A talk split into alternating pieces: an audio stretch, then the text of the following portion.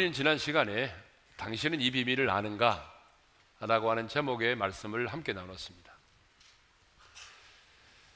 여러분, 이 비밀은 무엇이죠? 이 비밀은 만세와 만대로부터 감춰져 있다가 지금 성도들에게 나타난 것이라고 말씀하고 있습니다. 그렇다면 만세와 만대로부터 감춰져 있다가 지금 성도들에게 나타난 이 비밀은 뭘까요? 27절은 이렇게 말하고 있습니다. 이 비밀은 그리스도시니, 그러니까 예수 그리스도가 비밀이라고 하는 것이죠. 그래서 골로새서 2장 2절도 보게 되면 예수 그리스도를 하나님의 비밀이라고 말씀하고 있습니다. 그러면 왜 예수 그리스도가 하나님의 비밀인지요? 우리 지난 시간에 두 가지를 나눴는데요, 잠깐 다시 한번 언급을 하겠습니다. 왜 예수 그리스도가 하나님의 비밀이신가? 첫 번째는 예수를 통한 우리의 구원이 비밀이기 때문이죠. 우리 예수님이 이 땅에 오셨을 때에 귀신이 귀신같이 예수님을 알아봤습니다. 그래서 이렇게 말하죠. 누가복음 4장 34절의 말씀을 읽겠습니다. 다 같이요. 나사렛 예수여, 우리가 당신과 무슨 상관이 있나이까? 우리를 멸하러 왔나이까? 나는 당신이 누구인 줄 아노니 하나님의 거룩한 자니이다. 자, 이것을 보게 되면 귀신은 지금 예수님이 하나님의 아들이라고 하는 사실도 알고 있었고요, 하나님의 거룩한 자임도 알고 있었습니다. 그리고 자신들을 멸하러 왔다는 사실도 알고 있었습니다. 그런데 중요한 것은 이것을 몰랐다는 거죠.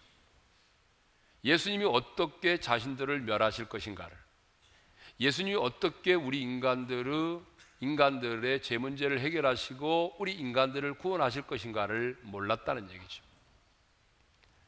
자, 예수님이 인간의 몸을 입고 이 땅에 오셔서 십자가에서 달려 죽으심으로 우리의 모든 죄값을 지불하셨습니다.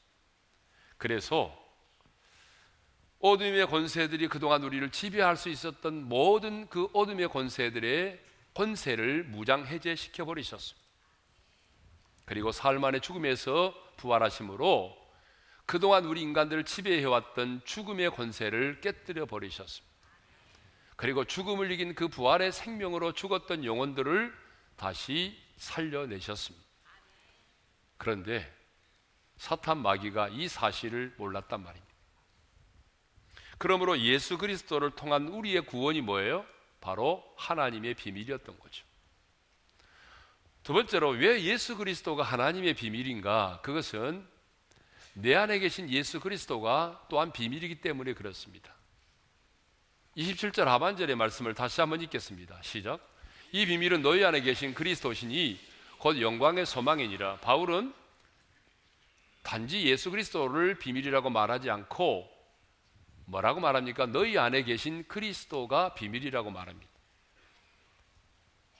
내 안에 계신 예수 그리스도가 비밀이래요.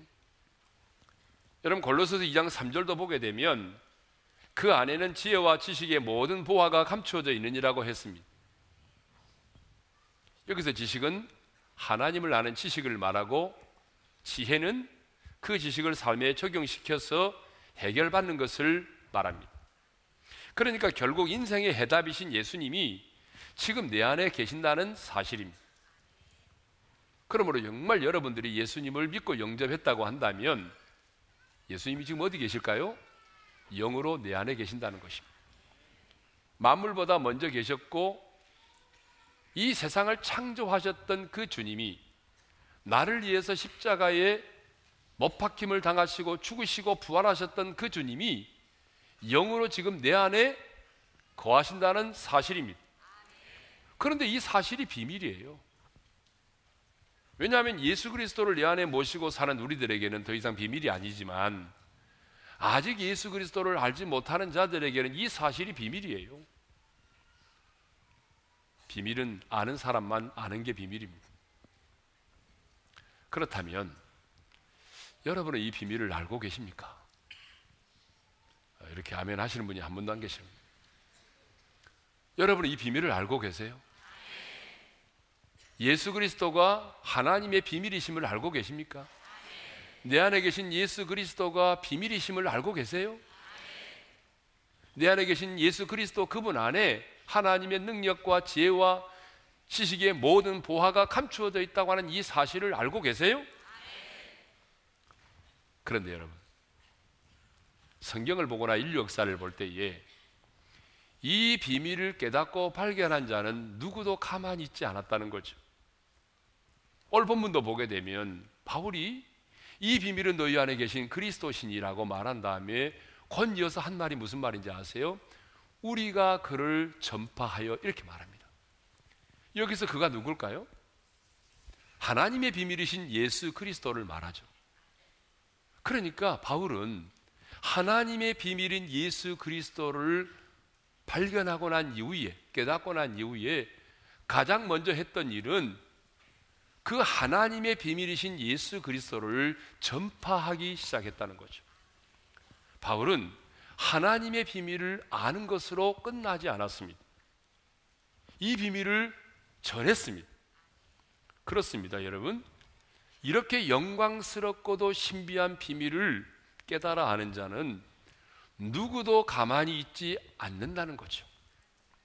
이 비밀을 알고도 가만히 있는 자가 있다고 한다면 여러분, 그 사람은요, 사실 비밀을 아직 알지 못하는 사람입니다.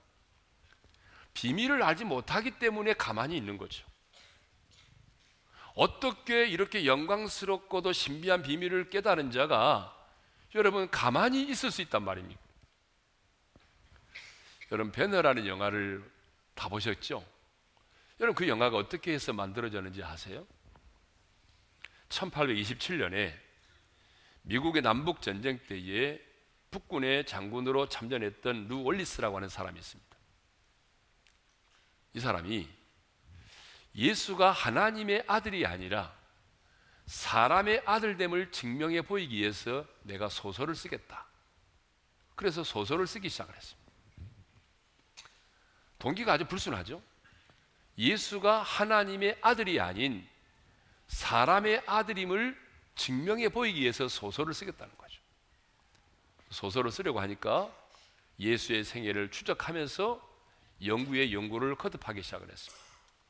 근데 놀라운 사실은 예수가 하나님의 아들이 아닌 사람의 아들됨을 증명하기 위해서 예수의 생애를 연구하고 말씀을 묵상하다가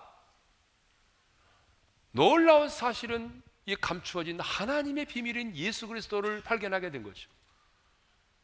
하나님의 비밀인 예수 그리스도를 깨닫게 됐어요. 예수가 하나님의 아들이심을 믿을 수밖에 없었고, 그리고 예수님의 부활까지도 믿을 수밖에 없었습니다. 그래서 여러분, 이 복음의 비밀을 깨닫게 된 이 루 월리스가 견딜 수가 없었습니다. 그래서 더 많은 사람들에게 자기가 깨달은 이 복음의 비밀 예수 그리스도를 사람들에게 알리고자 소설을 쓰기 시작했어요.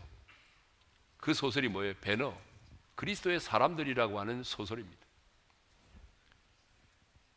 그런데 이 소설이 1959년에 영화로 만들어져서 많은 사람들에게 감동과 감화를 주었죠.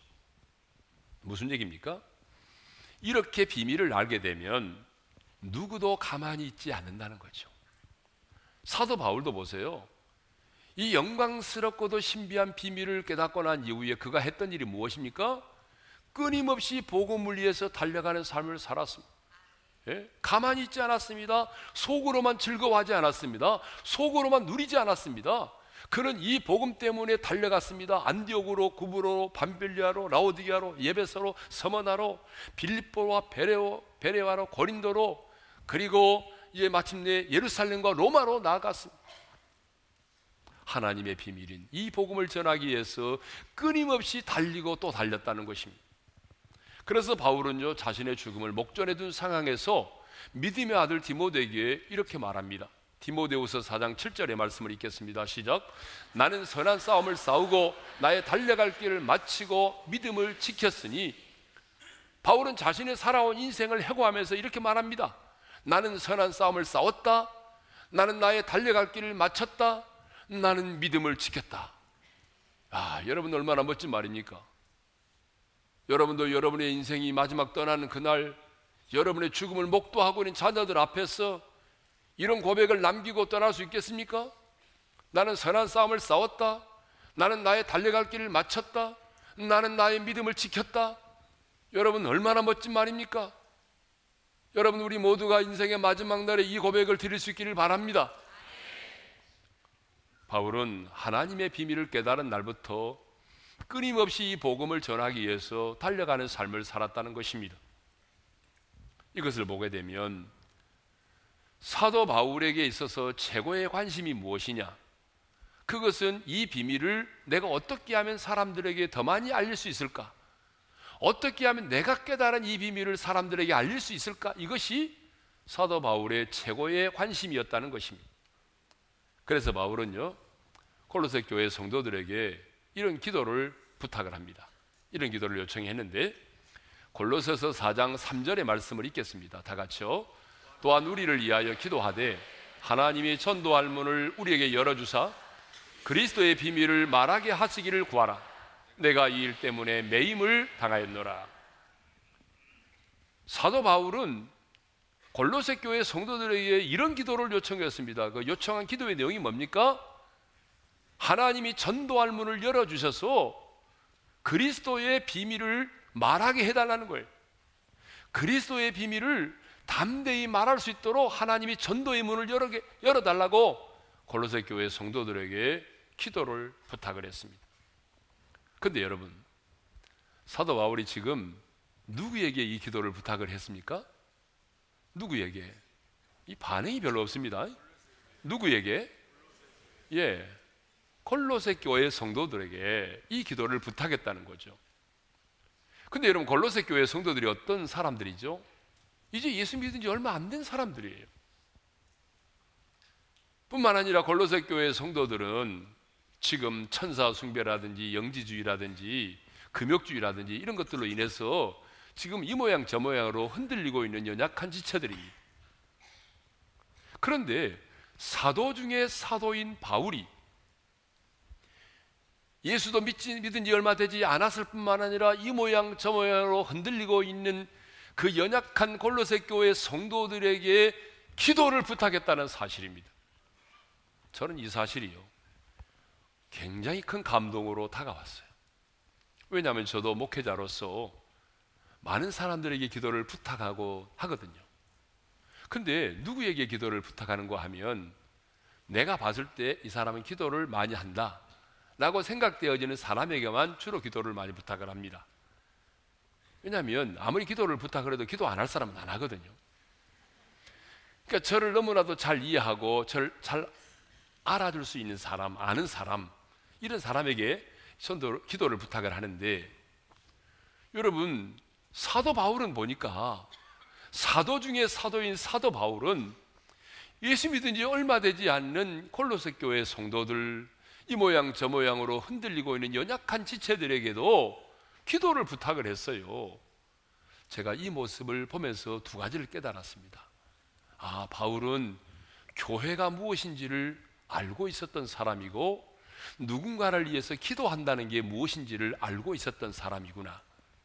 바울은 교회가 건물이 아니라, 여러분 누가 예수를 믿게 되면 우리 한 사람 한 사람이 한 지체로서 그리스도의 몸에 연합되어 있다는 사실을 알고 있었습니다. 이것이 바로 교회죠. 여러분 우리가 예수를 믿음으로 그리스도의 몸에 접붙임 바 되어서 한 몸을 이루고 있는 지체라고 한다면, 여러분 한 지체는 어떻습니까? 아무리 연약한 지체에게라도 기도를 부탁할 수 있는 게 당연하다는 것이죠. 그 몸을 이루고 있는 한 지체가 또 다른 지체를 위해서 기도하는 것은 너무나 당연하다는 거죠. 그리고 누군가를 위해서 기도한다고 하는 것은 바울 자신이 말했던 것처럼 서로의 짐을 나누어지는 것이라고 하는 걸 깨달았습니다. 갈라디아 6장 2절에 보게 되면 너희가 짐을 서로 지라고 그랬잖아요. 우리가 이 땅에서 여러분 많은 짐을 지고 있는데 그 누군가를 위해서 기도한다고 하는 것은 그 사람의 짐을 서로 나누어지는 것이에요. 그래서 바울은 여러분 골로새 교회 성도들에게 이렇게 기도를 부탁을 한 것입니다. 그 기도를 부탁한 내용이 뭡니까? 전도할 문을 열어주셔서 여러분 이 비밀을 알게 해달라, 그리스도의 비밀을 사람들에게 알릴 수 있게 해달라고 하는 것이었습니다. 그런데 여러분 지금 바울이 어디에서 이 편지를 쓰고 있습니까? 어디에서? 로마의 감옥에서 이 편지를 쓰고 있어요. 한강의 별장에서 커피 마시면서 휴양지에서 아름다운 모습을 바라보면서 이 편지를 쓰고 있는 게 아니고요, 인격이 없는 감옥에서 이 편지를 쓰고 있다는 말이에요.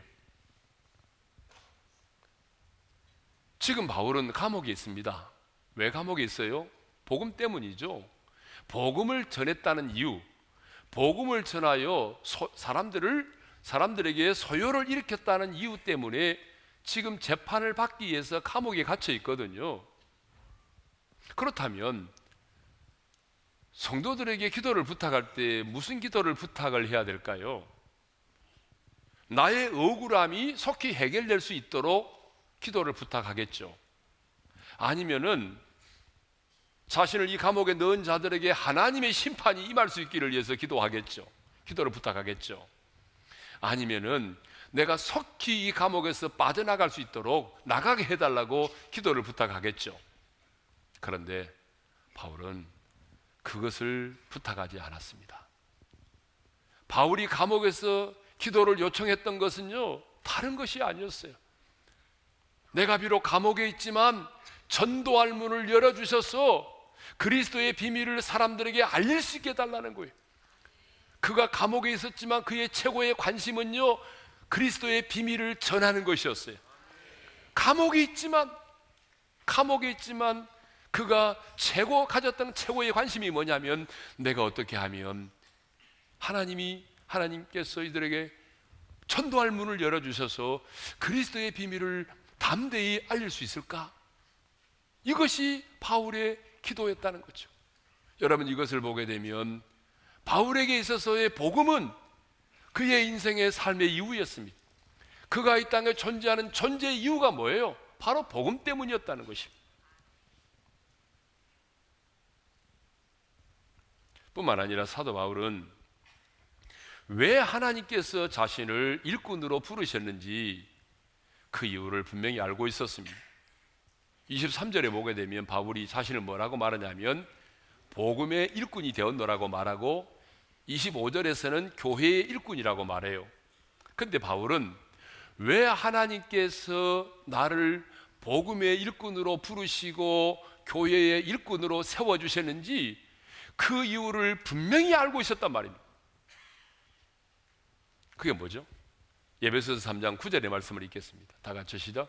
영원부터 만물을 창조하신 하나님 속에 감추어졌던 비밀의 경륜이 어떠한 것을 드러내게 하려 하심이라.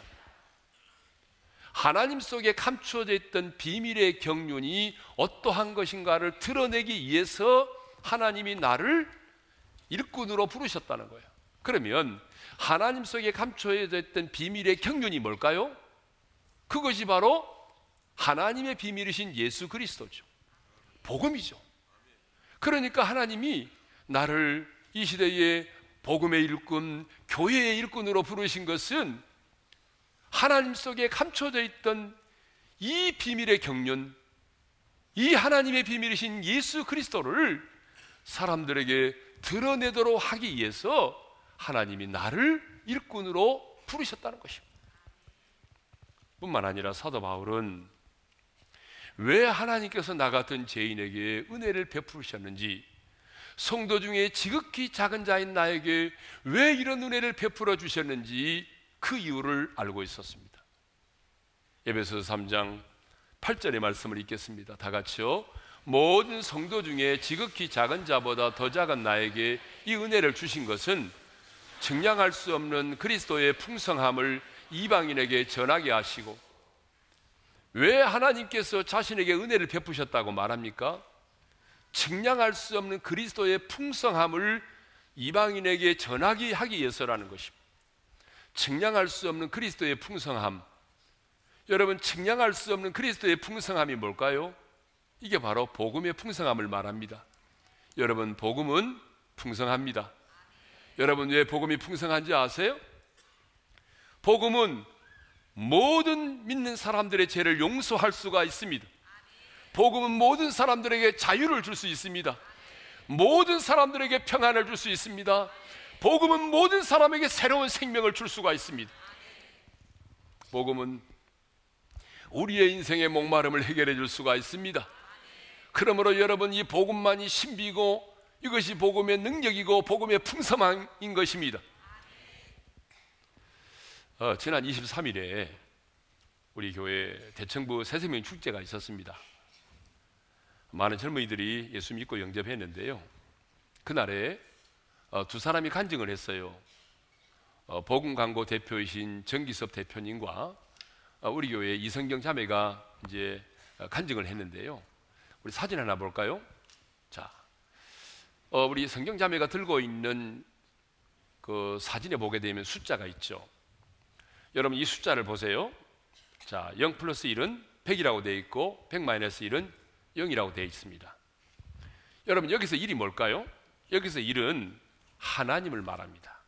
그럼 100은 뭘 말할까요? 여러분, 100이라고 하는 것은요, 최고, 완전을 대표하는 숫자를 상징하는 거죠. 그래서 우리가 점수를 말할 때도 최고점을 100점이라고 말하고, 또 뭐 실적을 말할 때도 100% 이렇게 말하잖아요. 그렇다면 여러분, 자, 0 플러스 1은 100이라고 하는 게 뭘 말하죠? 이건 무엇을 의미할까요? 이 말은 이런 말입니다. 아무것도 없지만은 오늘 내 안에 예수님이 계신다면, 주님이 내 안에 계신다면 그 주님 한 분으로 충분하다는 얘기입니다. 주님 한 분으로 충분할 수 있다는 얘기입니다. 가진 것도 없고 배운 것도 없고 모든 것이 없어도 오늘 내 안에 보배이신 예수님이 내 안에 계신다면 여러분, 우리는 모든 것을 가진 자라는 거예요. 그것으로 우리는 충분할 수 있다는 거예요. 그런데 반면에 여러분, 스펙도 좋고 모든 것을 가진 자라고 할지라도 여러분 삶의 이유가 되시고 보배가 되시는 예수님이 계시지 않는다고 한다면 여러분, 그 사람의 인생은 아무것도 없는 사람과 같다는 거죠. 여러분, 예수가 없으면 모든 것이 없는 것과 똑같은 삶을 살게 된다는 것입니다. 우리가 즐겨 부르는 찬양 중에 이런 찬양이 있습니다. 좀 개사를 했는데요, 나는 없어도 주님이 곁에 계시면 나는 언제나 있습니다. 나는 있어도 주님이 곁에 없으면 나는 언제나 없습니다. 여러분, 아멘 하세요? 아멘. 주님이 있으므로 나도 있고, 주님의 노래가 머물므로 나는 부를 수 있어요. 주여 꽃처럼 향기나는 나의 생활이 아니어도 나는 주님이 좋을 수밖에 없어요. 주 예수 나의 주님이여. 사도 바울은 알았습니다. 뭘 알았어요? 하나님께서 이 복음의 비밀을 전하기 위해서 나로 하여금 만세와 만대에 감춰져 있던 하나님의 비밀을 깨닫게 해주셨다는 것입니다. 하나님께서 이 복음의 비밀을 전하기 위해서 내게 이런 놀라운 은혜를 주셨다는 것입니다. 하나님께서 이 복음의 비밀을 전하도록 하기 위해서 나를 이 시대에 복음의 일꾼으로, 교회의 일꾼으로 세워주셨다는 것을 분명히 알았습니다. 그러니까 이 복음을 전하고 이 복음을 위해 사는 것이 바울의 인생에 있어서는 삶의 이유가 되는 것이고 존재의 이유가 되는 것이죠. 자, 그렇다면 왜 하나님께서 여러분에게 이 놀라운 은혜를 주셨을까요? 왜 하나님께서 저와 여러분에게 이런 놀라운 은혜를 주셨습니까? 왜 하나님께서 저와 여러분에게 모든 사람이 깨달을 수 없는 하나님의 비밀인 예수 그리스도를 깨달아 알게 하셨을까요?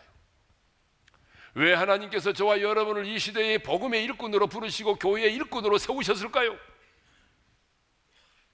그것은 바로 이 복음의 비밀을 수종들도록 하기 위해서입니다. 이 복음의 비밀을 사람들에게 전하도록 하기 위해서입니다. 그러니까 여러분, 우리는 이 복음의 비밀을 알아야 하고 이 비밀을 누리면서 살아야 하고 이 비밀을 전하는 자로 살아야 하는 것입니다. 이것이 저와 여러분이 이 땅에 존재하는 삶의 이유인 것입니다. 여러분, 잘 먹고 잘 살기 위해서 존재하는 게 아닙니다. 돈 벌어서 부자가 되려고 존재하는 게 아닙니다. 바로 이 복음을 위한 삶, 복음의 인생을 살아가기 위해서 하나님이 우리를 부르셨고 이런 놀라운 은혜를 주셨다는 것 한순간도 잊지 않기를 바랍니다. 28절은 이 비밀을 알았던 사도 바울이 왜 평생을 복음을 위해 살아왔는지에 대해서 말씀하고 있습니다. 28절의 말씀을 읽겠습니다. 다 같이요. 우리가 그를 전파하여 각 사람을 권하고 모든 지혜로 각 사람을 가르침은 각 사람을 그리스도 안에서 완전한 자로 세우려 함이니. 자, 사도 바울은 복음의 비밀을 깨닫고 난 이후에 복음을 전했습니다. 그 다음에는요, 각 사람을 권했습니다. 권했다고 하는 말은 여러분 복음을 전하는 것으로 끝나는 것이 아니라 계속해서 이 사람이 복음 안에 머물러 있는지 점검하고 충고했다는 얘기입니다. 그리고 가르쳤습니다. 그러면 바울이 복음을 전하고 권하고 가르쳤던 이유가 뭐죠? 그리스도 안에서 완전한 자로 세우기 위함이라고 말하죠. 여러분 28절에 보니까 그렇게 말하고 있지 않아요? 28절 하반절 읽습니다. 각 사람을 그리스도 안에서 완전한 자로 세우려 함이니. 그렇다면 그리스도 안에서의 완전한 자는 누굴까요? 어떤 사람일까요? 언어적 의미로 보게 되면 완전히 자란, 장성한 자라고 말하고 있습니다. 그렇다면 여러분 실제로 우리가 이렇게 복음을 전하고 복음으로 권면하고 복음으로 가르쳤더니 그 사람이 그리스도 안에서 완전한 자로 세워지던가요?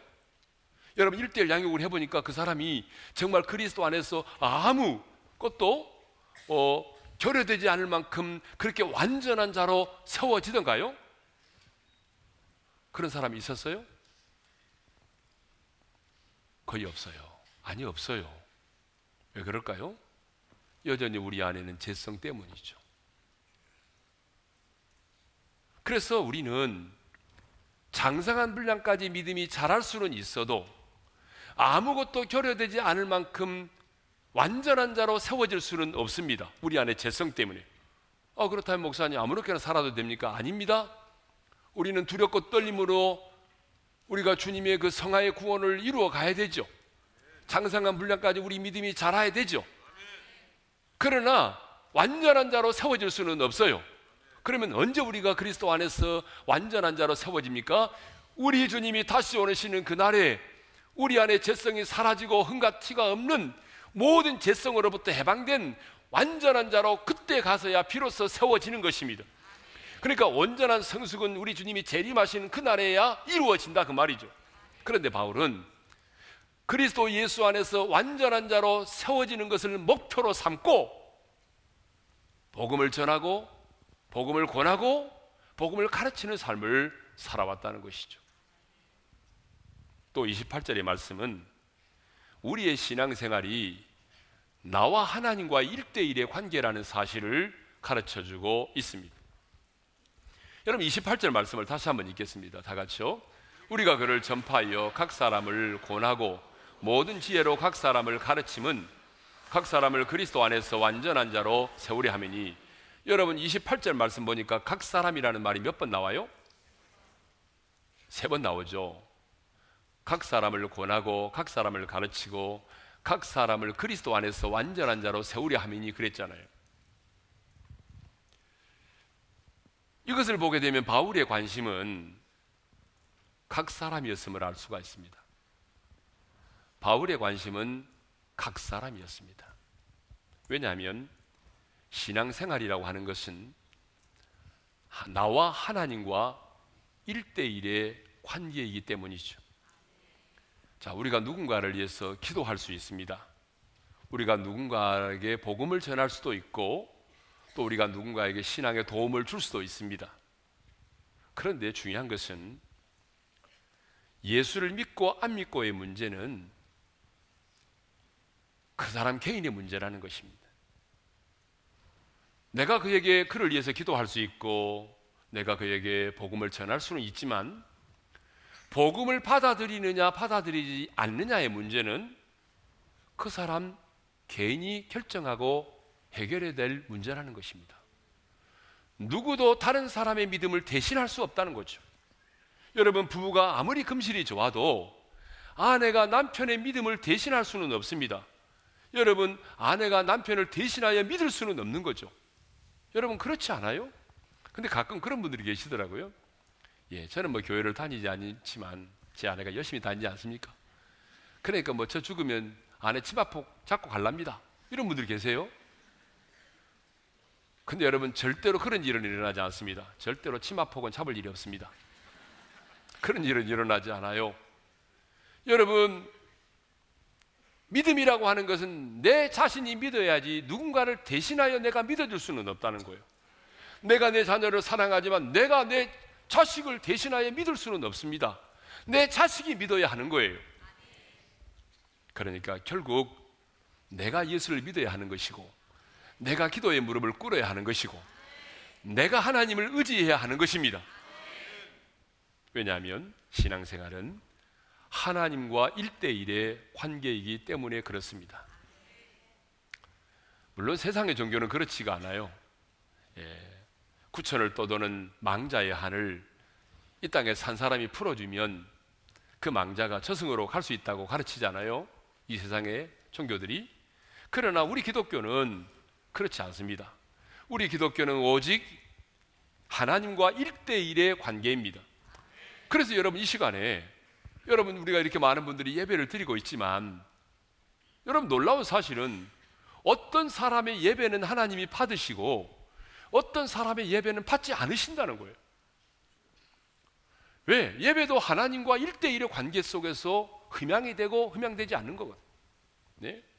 그러니까 어떤 사람의 예배는 받으시고요, 예? 어떤 사람의 예배는 받지 않으시는 거예요.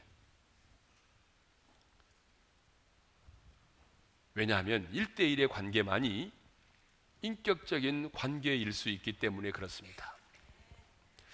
자, 그런데 바울은 이 모든 일을 행함에 있어서 내 속에서 능력으로 역사하시는 이의 역사를 따라서 힘을 다하여 수고하노라고 말하고 있습니다. 29절의 말씀을 읽겠습니다. 다 같이요. 이를 위하여 나도 내 속에서 능력으로 역사하시는 이의 역사를 따라 힘을 다하여 수고하노라. 그러면 여러분, 바울은 지금 복음을 전하고 권하고 가르치는 이 모든 일을 할 때에 내 속에서 능력으로 역사하시는 이의 역사를 따라서 했다고 그랬잖아요. 그러면 내 속에서 능력으로 역사하시는 이 역사가 뭘까요? 이거는 여러분, 성령의 능력, 성령의 역사를 말하는 것입니다.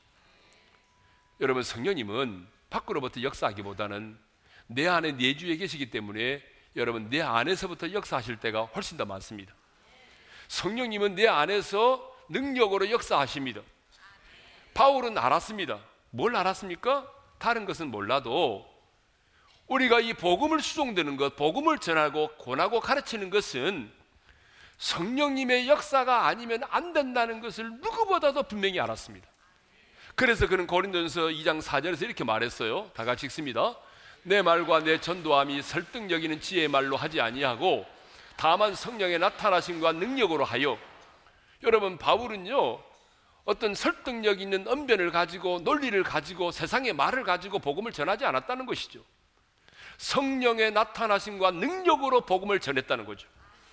그랬더니 여러분, 어떤 일이 벌어졌습니까? 많은 사람들이 예수를 믿고 돌아왔습니다. 병든 자가 고침을 받기도 하고 귀신들이 떠나가고 그랬습니다. 성령의 나타나심과 능력으로 복음을 전했습니다. 근데 바울은요, 이렇게 말하죠. 내 속에서 능력으로 역사하시는 이의 역사를 따라서, 그 다음에 뭐라고 말하죠? 다 같이 읽습니다. 힘을 다하여 수고하노라고 말합니다. 여러분, 성령의 나타나심과 능력으로 된다는 사실을 바울은 알았거든요. 그러면 바울은 성령의 나타나심과 능력으로 된다는 걸 너무나도 잘 알고 있었기 때문에, 아, 그래, 성령께서 알아서 하시겠지, 성령님 역사해 주세요 하면서 본인은 가만히 앉아 있었습니까? 가만히 있었습니까? 여러분, 그렇지 않아요. 도리어 바울은 힘을 다하여 수고했습니다. 이 신앙생활의 균형이 그래서 중요한 거예요. 가끔 보게 되면 이런 사람들이 있습니다. 성령님 역사해 주세요. 나는 안 됩니다. 성령님, 내 남편 돌아오게 해주세요. 성령님, 내 자녀 예수 믿게 해주세요. 누구 예수 믿게 해주세요. 여러분, 성령님께서 해주셔야만 된다는 걸 알고 있기 때문에 그렇게 기도합니다. 그리고는 한 번도 그에게 복음을 전하지 않습니다. 힘을 다하여 복음을 전하는 수고를 하지 않습니다. 이건 잘못된 것입니다. 또 어떤 분들은요, 성령님의 역사를 거의 믿지 않습니다. 자신의 열심과 자신의 수고와 노력만으로 모든 일을 하고자 합니다. 그런데 열매가 없습니다. 아무리 힘을 다하여 수고해도 열매가 없습니다. 우리는 이 두 가지가 필요합니다. 성령의 충만을 받아야 되고 내 속에서 능력으로 역사하시는 이의 역사하심을 따라서 우리가 충성하고 헌신해야 됩니다. 뿐만 아니라 우리가 힘을 다하여 수고를 해야 된다는 것입니다. 성령님의 역사는 우리 인간의 역사를 배제하지 않습니다. 그러므로 여러분 도리어 성령 충만한 사람일수록 힘을 다하여 수고한다는 것입니다. 오늘 2018년 마지막 주일 예배입니다. 여러분 한 해를 한번 돌이켜보십시오. 과연 나는 하나님의 사람으로서, 이 비밀을 아는 사람으로서 올 한 해 내 속에서 능력으로 역사하시는 이의 역사하심을 따라 살아왔는지, 성령의 인도하심과 성령의 능력을 힘입어 살아왔는지, 그리고 힘을 다하여 수고했는지, 힘을 다하여 예배 자리에 나왔는지, 힘을 다하여 힘써 내가 기도의 무릎을 꿇었는지, 힘써 내가 충성하고 헌신했는지, 하나님 앞에 헌금을 드릴 때도 내가 힘을 써서 최선을 다하여 드렸는지 여러분 자신을 한번 점검해 보십시오. 그래서 여러분 자신을 점검하고 그렇게 살아오지 못했거들랑 하나님 앞에 회개하시고 2019년도에는 내 힘이 아닌 내 속에서 능력으로 역사하시는 성령의 능력을 힘입어 힘을 다하여 수고함으로 복음의 권세와 능력을 경험하는 새해가 되게 해달라고 기도하며 새해를 맞이할 수 있기를 바랍니다.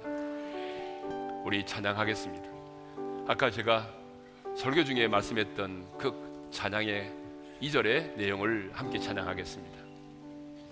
나는 없어도 주님이 곁에 계시면 나는 언제나 있습니다.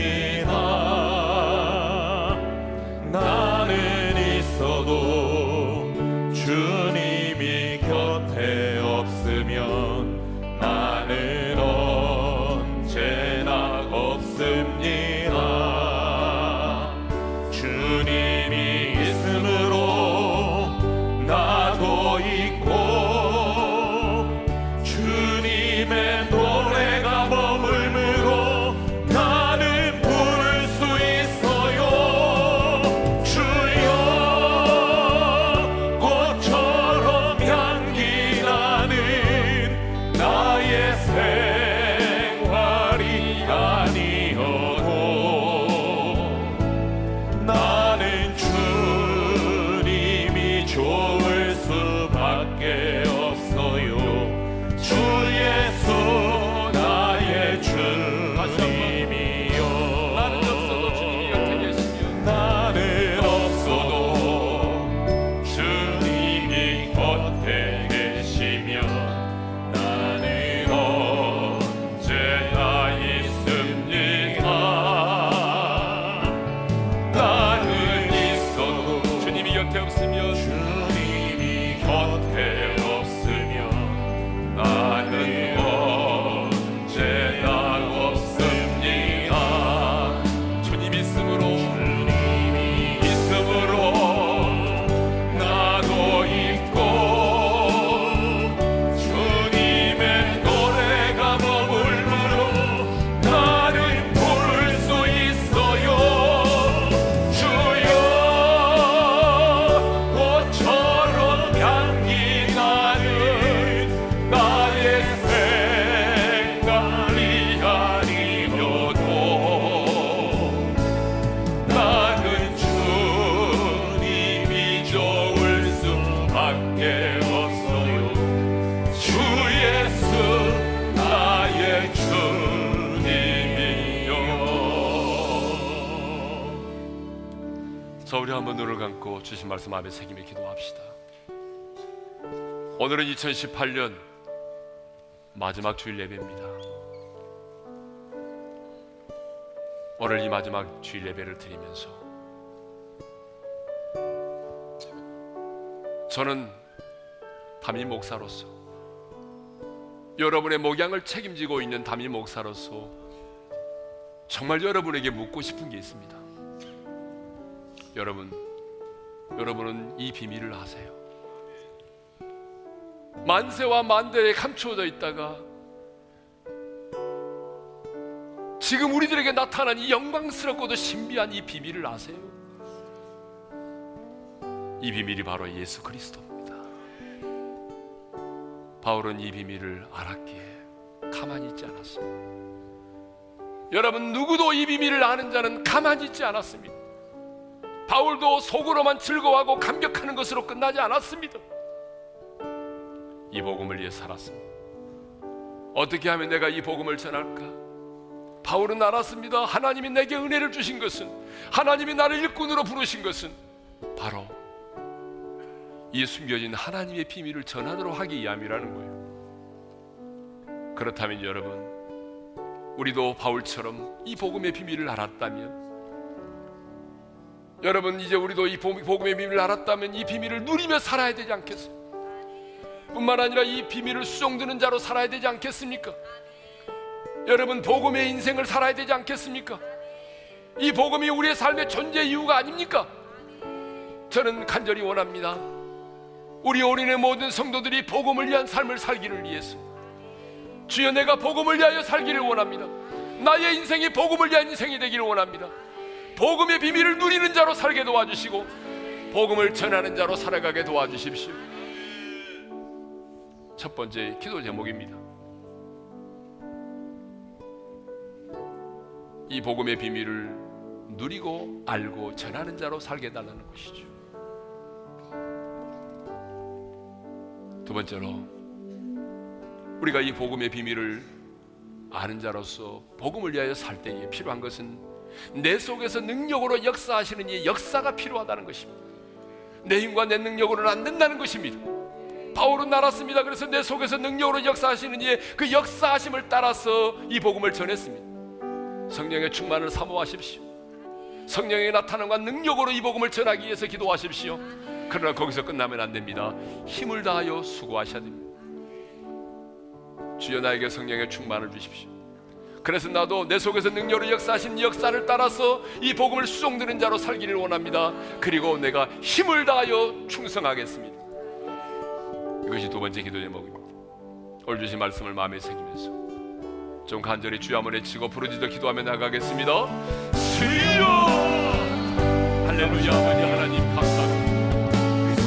만세와 만대로부터 감춰졌던 영광스럽고도 신비한 비밀, 하나님의 비밀은 예시 예수 그리스도를 깨달게 해주시니 감사합니다. 우리와 이것이 비밀을 깨달게 해주셔서 감사합니다.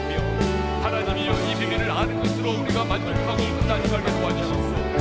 이 비밀을 아는 자로서 우리가 즐거워하는 것으로 끝나지 말게 도와주시옵소서. 사도 바울처럼 이 비밀을 수종되는 자로 살기를 원합니다. 이 복음을 수종되는 자로 살기를 원합니다. 하나님 아버지, 우리의 인생이 복음의 인생이 되기를 원합니다. 하나님 아버지, 우리가 가는 곳마다 복음의 원수와 능력이 나타나기를 원합니다. 복음을 위한 삶이 될 수 있도록 역사하여 주시옵소서.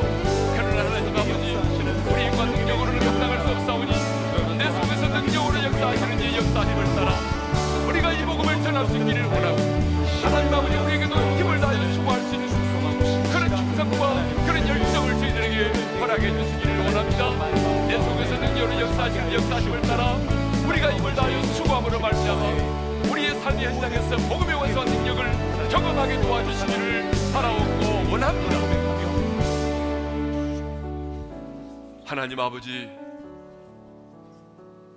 하나님의 비밀인 예수 그리스도, 이 복음을 깨닫게 해주신 것을 감사합니다. 우리가 이 비밀을 알았사오니 이 비밀을 깨달은 자로서 감사하고 감격하는 것으로 끝나지 말게 도와주시고 우리가 이 복음의 비밀을 수종드는 자로 살기를 원합니다. 우리의 인생이 복음의 인생이 되기를 원합니다. 우리 온인의 성도들 어디를 가든지 간에 복음을 드러내게 하시고 복음을 전하는 자로 살게 하시고 복음의 권세와 능력을 경험하는 자로 살아가게 도와주시옵소서. 그런데 주님, 우리는 압니다. 내 힘과 내 능력으로는 안 된다는 것을 알고 있습니다. 주님, 그러므로 우리에게도 성령의 충만을 허락해 주시고 내 속에서 능력으로 역사하시는 이 역사하심을 따라 주의 복음을 담대히 전하게 도와주시며 더 나아가 우리 자신도 힘을 다하여 수고함으로 말미암아 우리의 사역의 현장 속에 열매가 맺혀지게 도와주시옵소서. 이제는 우리 주 예수 그리스도의 은혜와 하나님 아버지의 영원한 그 사랑하심과 성령님의 감동 감화 교통하심이 복음의 비밀을 아는 자로서 복음을 수용되는 자로서 인생을 살기를 원하고, 복음의 비밀을 담대히 전하기 위해서 내 속에서 능력으로 역사하시는 이의 역사하심을 따라 힘을 다하여 수고하기를 다짐하는 모든 성도들 위해 이제로부터 영원토록 함께 하시기를 축원하옵나이다. 아멘.